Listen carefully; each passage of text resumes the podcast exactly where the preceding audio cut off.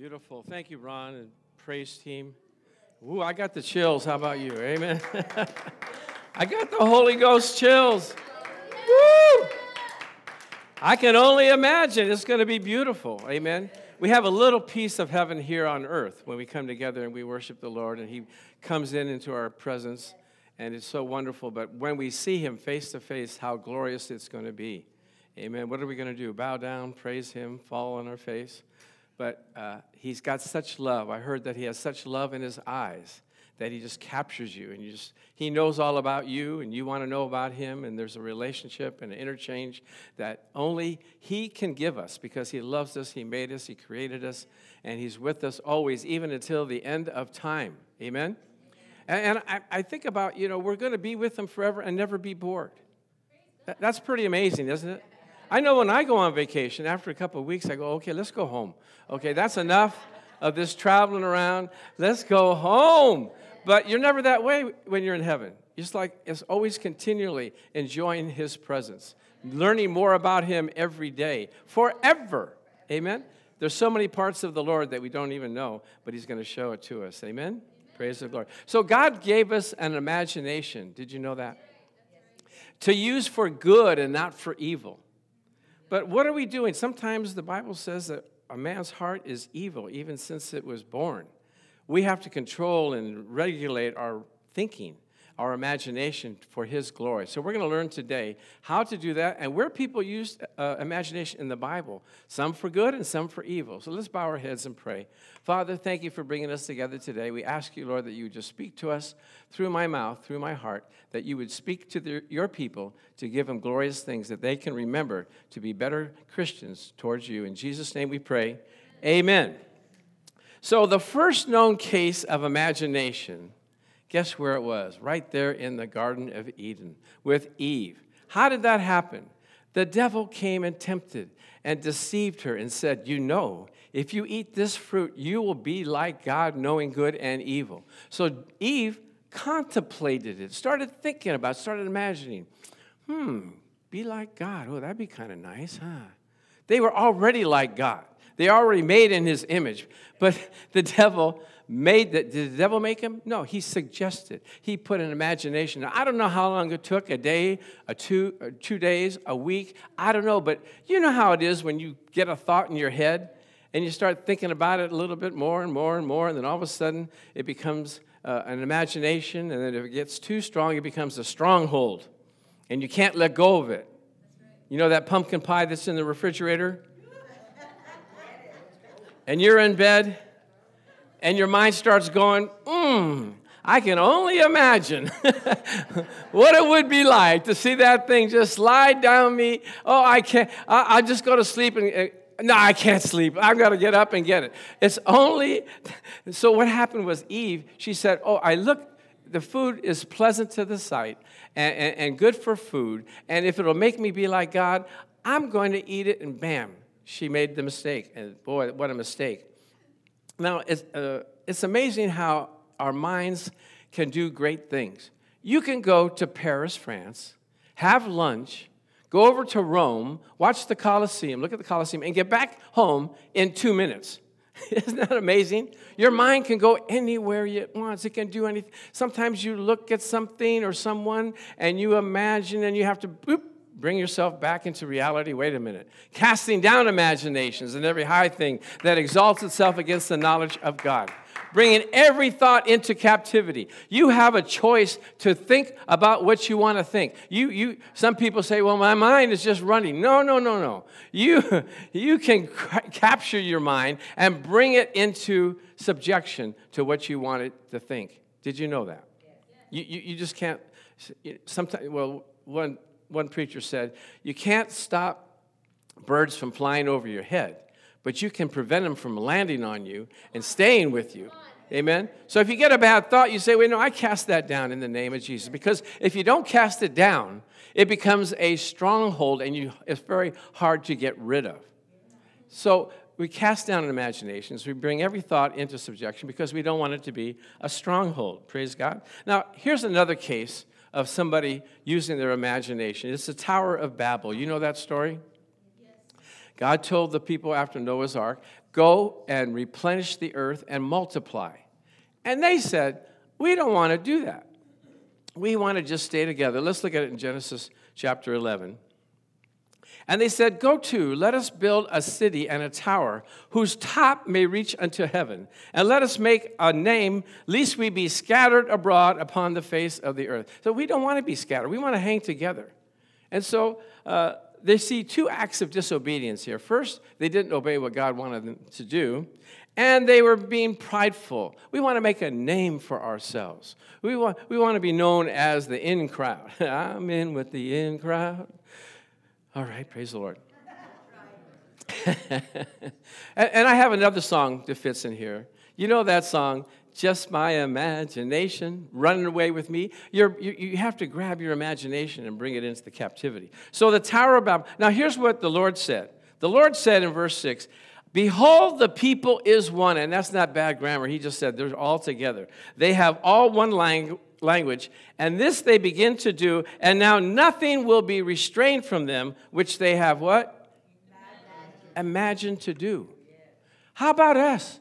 We have the Lord on our side. Whatever we do collectively together, if our minds are together, we will accomplish whatever we imagine that we want to have happen. We want to have this church full. We want to see newcomers come to the Lord. We want to see people healed. We are imagining what God will do with us. Praise the Lord. Now, it's hard to get people in one accord. Did you know that? Have you ever tried to get your family to decide on where you want to go to eat? Well, let's do Mexican. No, I don't want to do Mexican. I did Mexican yesterday. Well, what about Italian? I just don't like Italian, you know. How can anybody not like Italian? I don't understand that. My son, when he was young, we would feed him spaghetti, and he didn't like the spaghetti. He didn't like the sauce, and we told my mom, he doesn't like the sauce. What kind of sauce you giving him? Mom, we're giving him ragu. He said, well, of course. He's not going to eat ragu. He's Italian. He's not going to eat ragu. So he would eat it with butter and cheese, and he would be happy. He still does it to this day. He doesn't eat sauce. But anyway, and he's fully Italian. But we have to be in one accord, like it says in Acts 2, verse 1. When the day of Pentecost had fully come, they were all with one accord in one place. So that's what people even say about our church. There's such a unity and a peace and one accord amongst us. There's no fighting. There's no bickering. There's no backbiting. And if there is, we address it and say, okay, let's straighten this out. Because we want peace. We want the Prince of Peace to preside over us. Now, the Apostle Paul said it this way in Philippians 1:27. I'm praying that I may hear of your affairs, that you stand fast in one spirit, with one mind, striving together for the faith of the gospel. Praise the Lord. We have to be together. We have to work together. And I'm so thankful. I see how we work together in all the activities that we have. Everybody's doing their part, and it goes so smoothly. I really enjoyed watching the watermelon eating contest.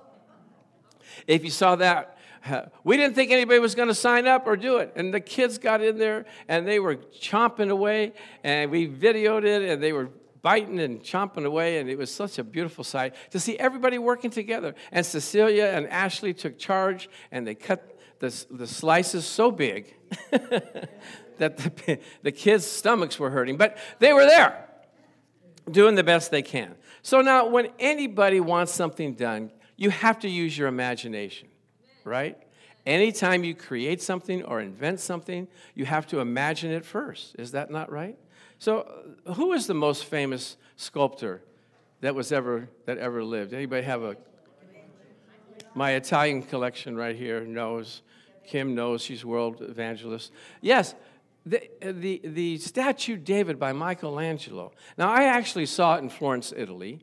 And I was touring around when I was a young man, about 20 years old. And, I wasn't much into art, sculptures, painting. But I was in a pizzeria, and the lady said, have you seen the David in the church? I go, nah, that's not for me. I thought it would just be like a life-size statue. I go, well, I really don't want to see that. She says, no, go. All right, so I went in there, and I want to tell you, it took my breath away. It was 17 feet high, on a 9-foot pedestal. And the details, let's look at it. It's amazing how he was able to sculpt. Now, this is marble. He got a chisel and a mallet and chipped away and created this. Amazing. But you know what he said? Michelangelo said, when I look at a block of marble, I don't look at a block of marble. I look at what's inside. I look at the statue that could come out of it. Amen? When God looks at us, he doesn't look at us the way we are. He looks at Jesus that's on the inside of us, and he wants to draw that out. And how does he do that? He chisels away all the things that are not of God. All the selfishness, the anger, the hurts, the pain. I'm chiseling it away to make you look like Jesus. Amen? So he imagines for us. Now, this statue weighs 12,000 pounds. Can you imagine that? And here's the amazing thing. It was rejected by other architects and other sculptors. They said, it's too weak, and we just can't really make it work. And Michelangelo says, I can make it work. Some of us have been rejected by the world. Come on, talk to me. Some of us people have said, some people have gotten a divorce. The husband said, I don't want to live with you anymore. What are you talking about? I don't feel the love anymore. Well, love is not a feeling. We know that, right? We're going to find that out in our 40-year anniversary celebration. That, you know, we don't always feel in love, but we make a commitment to each other, to God and to each other, that we're going to work this thing out. Amen? We can't go by feelings. Now, how about these guys? Orville and Wilbur Wright. Did they have an imagination? They thought we could build an airplane. We can make it fly. And a lot of skeptics, what did they say? If man was supposed to fly, God would have given him wings. So these guys tried it. Look at these guys here. They didn't get off the ground. No, they didn't get off the ground. But Orville and Wilbur Wright. First of all, those are bad names to have, isn't it? Orville and Wilbur. Well, Orville and Wilbur, please stand up. It's like, oh, man, who are these guys? Now, they weren't the best in their class. In fact, they didn't even finish high school. Can you imagine that? But they had a desire and they had an imagination to be able to see something. And they didn't. This wasn't their first try when they were successful. They had some failures. They had some crashes. And they went into a wind tunnel. And after 200 attempts, here's what. They got off the ground. They had a desire. They had the imagination to see it work. Are there some things in your life that you failed at and haven't worked time and time again, but you know that God put it in your heart to do? Amen. I can remember the first time, it wasn't the first time, but one time I did a funeral, and I was at the graveside, and I was supposed to do the Our Father. And all of a sudden, in the middle of the Our Father, I blanked out. I couldn't remember the words. I mean, Our Father, I've said it a million times. And so our choir director had to fill in for me, and she finished it out. And I went like, oh, I was so embarrassed. I went into my office, and I looked up, and I said, Lord, maybe I'm not cut out for this. But I said, I can't go by that. I can't go by one mistake or one failure. And so I asked one of a leading preachers, I said, have you ever, felt that way? He said, no. I go, oh, okay. That's not helping me. But I didn't care. I said, the Lord has put it in my heart. I imagine that I'm going to be able to do what I'm supposed to do. And I kept on going. Praise the Lord. Now, let's bring it back home to us. What are you imagining? And where do you get your imagination from? It's whatever you surround yourself with, whatever you put your mind to, whatever your desires are, that's where your imaginations come from. If you sleep at night and you wake up and you have a dream, it's kind of like your subconscious speaking to you, and you'll find out where your heart is. And maybe it's not all the way into the Lord. So one minister said when he dreams that he's preaching. I go, oh, I want that. To be so encompassed about with the Word of God and the desire to minister to others that when you sleep, you dream about it, you think about it. And that's what you have to do. Whatever you want in your life, you surround yourself with it. Things that are not of God, you don't do it. You don't watch the things that will draw you down. I know my wife and I, after a couple of years, we looked at some shows and we go like, these are not of God. Why are we watching these shows? Why are we putting that into our mind? Why are we putting that into our imagination? We have to be pure of thought and give ourselves totally unto the Lord. Now, here's how it works. Let's look at this slide. with the woman with the issue of blood. You know that lady? Yeah. She was, let me read it. Now, a certain woman had a flow of blood for how many years? 12 years. That's a long time, isn't it? Would you get sick and tired of being sick and tired? She had suffered many things from many physicians. You ever go to the doctors and they give you the wrong prescription? Or they don't know what they're doing? And you go home and you go, this is not working. Why? And then you go back and the doctor says, oh, they gave you the wrong prescription. You need that. So this is what this lady was going on through for 12 years. She had spent all that she had and was no better, but rather grew worse. Anybody out there?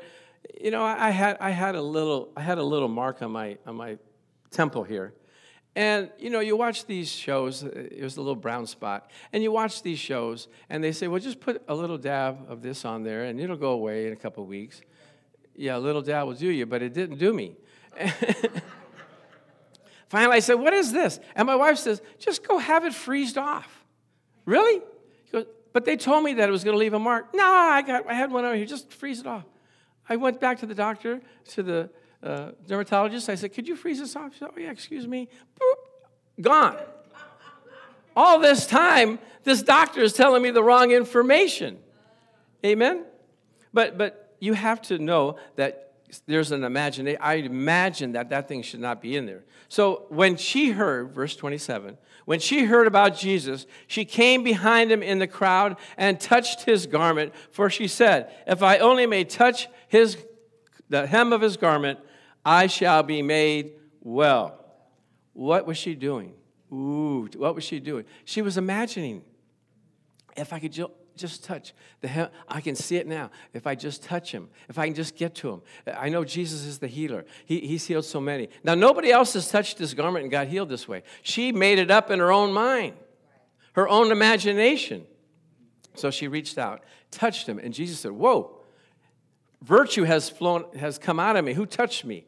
And the apostles said, well, what do you mean? Everybody's thronging against you. How can we tell who touched you? And he says, somebody touched me with the touch of faith, because she had imagined. The Bible says, if she came behind him in the crowd and touched him, for she said, and it's a present continual said, she kept saying it over and over, if I can just touch the hem of his garment. She was meditating. She was imagining. I can just see it now. And there was a crowd there, but she had to fight her way through, because if I can just touch the hem of his garment, I shall be made whole. Praise God. So you have to have an imagination. You have to see yourself healed. You have to see the Word of God is true. You have to take it from the invisible realm, the spiritual realm, and drag it into the natural realm. It said, by his stripes I was healed. Mark 11:24 says, therefore I say unto you, whatsoever things you ask when you pray, believe that you receive it and you'll have it. It doesn't say you'll have it if you believe, you have to believe it first before you have it. Well, how could you believe it first? You have to imagine. You have to believe that it's going to happen. And God honors what we are thinking and what we're imagining. He gets in our thought process. Did you know that? Because he said, if you lust after a woman, you've already committed adultery in your heart, in your imagination. And it's just as if you did it in the physical realm.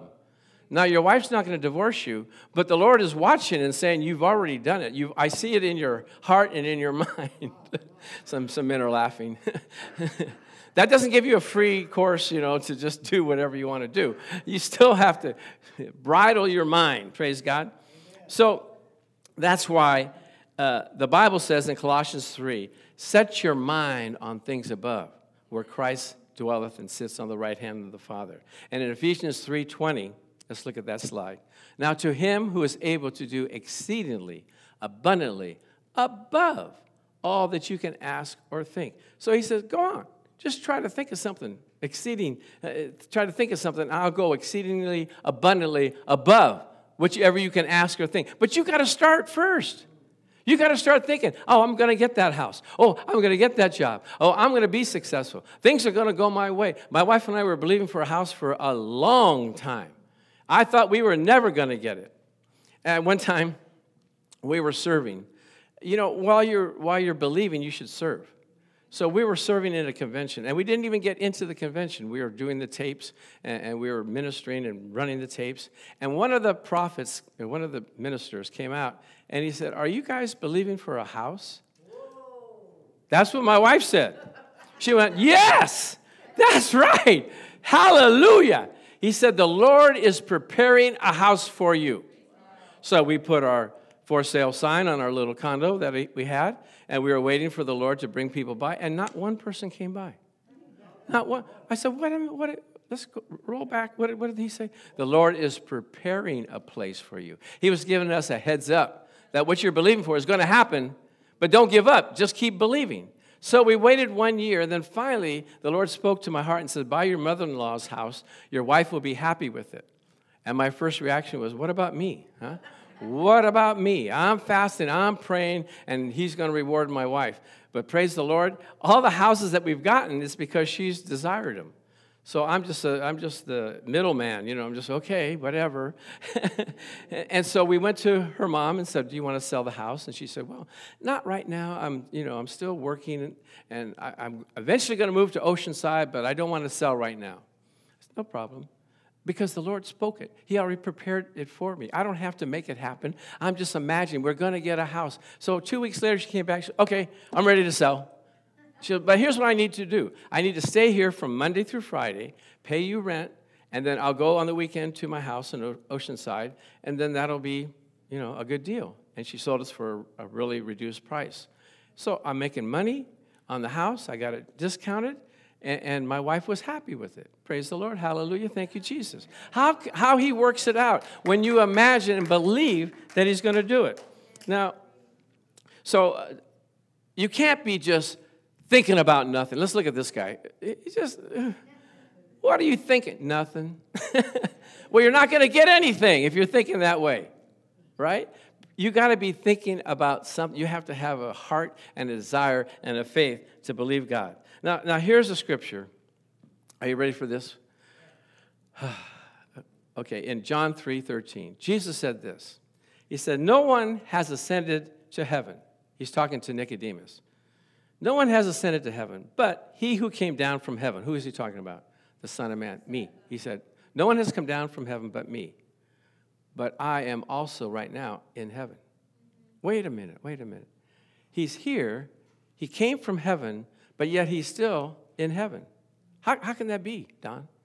It's because his mind is thinking about things in the heavenly realms. He's listening to his Father. He's doing those things that the Father has showed him to do. That's the way we got to be. Our mind has to be in touch with him. Listen for his direction and his leading and not looking at everything that we're seeing here. And how do you do that? You have to isolate and separate yourself from all these crazy TV shows, all these things on the internet, all the things that draw you away from the things of God, because our imagination has to be flowing in heavenly places. Let's look at this in 1 Corinthians 2:9. Are you getting all this? 1 Corinthians 2:9, it says, "It is written, eye has not seen, nor ear heard, nor have entered into the heart of man the things which God has prepared for those who love him." In other words, you can't even fathom all the things that God has for you. But there's another verse right after it. But, thank God for the buts in the Bible, isn't it? But, God, some people say, I can't say that. But God has revealed them to us. The natural man cannot receive the things of the Lord. But God has revealed them to us through his Spirit. Just like the Lord told us, by the Spirit, you're going to have a house. Don't give up. I had a friend that he was believing for a house, and he told me this way. He says, "Just put a picture of your house on your refrigerator and just keep thanking the Lord." Well, that was his way, and he got a house. But our way was serving the Lord. Let the Lord direct you. Eye has not seen nor ear heard, but God has revealed them to us through his Spirit. For the Spirit searches all things, even the deep things of God. God is not withholding any good thing from us. He wants to give to us. But you have to ask him, "Okay, Lord, what do I do? How do I act? Where do I go? Direct me, guide me, speak to me." Praise God. So we have to have an imagination. Okay, I'm winding down here. I'm getting excited because look at this in Hebrews 4:16. We have to be thinking using our imagination. Let's look at it says in 4:16. "Let us therefore come boldly into the throne of grace to obtain mercy and find grace to help in time of need. First, you need some mercy. Why do you need mercy? Because you haven't done the right thing all the time. Amen? I'm sorry to say that. You know, I'm just letting y'all know. We're still a million miles away from where God wants us to be, but we're striving. Even Paul said, the things I want to do, I'm not doing. The things I don't want to do, that's what I'm doing. Oh my gosh, who shall deliver me? He said, come boldly into the throne of grace, that we may obtain mercy and find grace to help in time of need. Let me ask you something. How can you go boldly into the throne of grace? Where is this throne of grace anyway? It's in heaven, right? Now, how am I going to get to heaven from here? Our heart, our imagination, we have to imagine God being us going into the throne of grace, into his heavenly realm, right? And believe that our heart and our spirit is going with him, and he's meeting us, and we're there in the throne of grace to obtain mercy and find grace to help in time of need. I can feel his presence even right now as we're talking about it. He wants to come and visit us. He wants to bridge that gap and be with us. But he wants our thoughts and our thinking to be towards him. I can only imagine. Praise the Lord. So you ever have like crazy dreams and you wonder, where do these dreams come from? Yes. Amen. That means we have to purify our minds and our heart. The Bible says the blood of Jesus purges our conscience from dead works. But that means you have to be in the Word of God and let the Word of God take hold of you, because things that we watch, the things that we give our attention to, they will influence what our imaginations are. Amen. Like some people imagine, I used to imagine that I was going to be a baseball player. Well, that went down the tubes. Also wanted to be a race car driver. Also wanted to be a game show host. I mean, all these things I'm doing right now. When I drive in the car, I increased my wife's prayer time. She said, "How could you make a lane right there? There's no line in there. How can you leap over a curb like that while you're talking on the phone?" I go, God has graced me. Praise the Lord. So whatever you're thinking about, whatever you're imagining, they will influence what manifests in your life. If you believe it, you shall receive it. Praise the Lord. So we have to be spiritually minded. It will produce peace and life. So last scripture, and I'm going to ask you to participate. It's in Zephaniah 3:17. Let's look at this. It says, "The Lord your God in your midst, the mighty one will save. He will rejoice over you with gladness." He will rejoice over us with gladness? I thought he was judging us. No, he's a good father. He's rejoicing over us with gladness. He will quiet you with his love. In other words, you feel like, I'm not good enough. I don't know, Lord, I can't be perfect. He said he's going to quiet you with his love. It's okay. I'm with you. I'm going to love you. I'll guide you.